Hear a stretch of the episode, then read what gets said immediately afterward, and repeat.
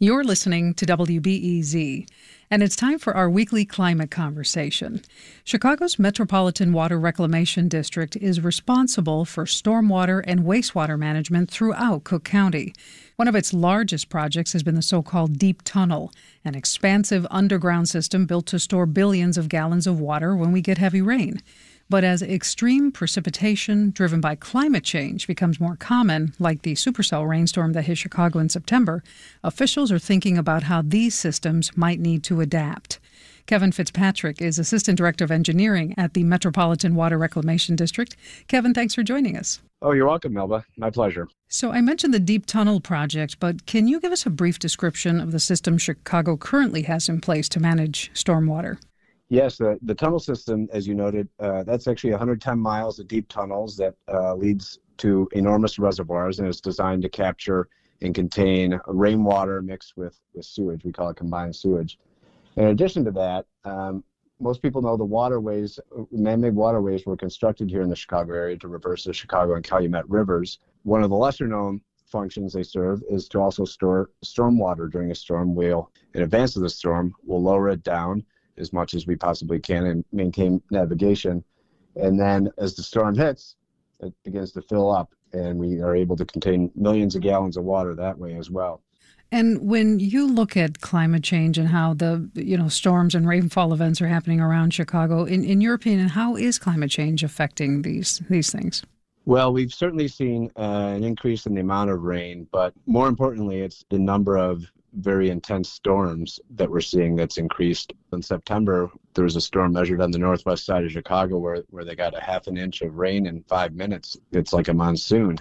So we're seeing stuff like that, and infrastructure just isn't able to, to keep up with that. And talk to us about what strategies then the, the district is implementing to kind of manage these storms that are just getting increasingly more intense.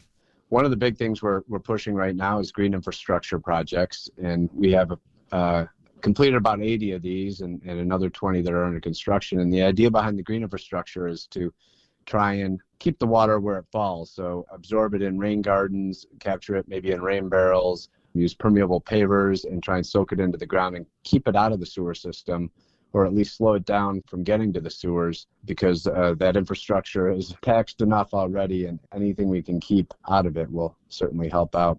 Can you tell us a bit more about how green infrastructure helps manage floodwater? I know you mentioned, you know, keeping water out, you know, of the, the sewers. Uh, what are some other ways that green infrastructure helps? Sure. Uh, they generally try and mimic nature.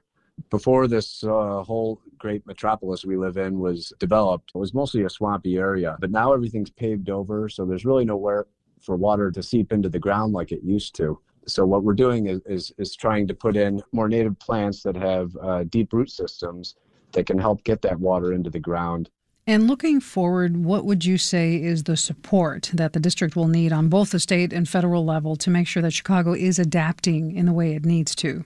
Yeah, we've been fortunate to get a lot of support in the past for the deep tunnel system, but now it's a brand new challenge and funding is very, very competitive from federal and, and state levels. Fortunately, we have very good relationships and we continue to pursue these sources of funding. We're not much different from several other areas around the country where it's just becoming very unaffordable, really, to, to put in place the infrastructure that you need. So we really need some of the federal dollars back to help us out.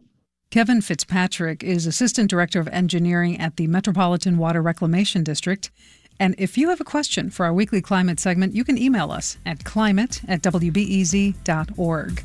This is WBEZ.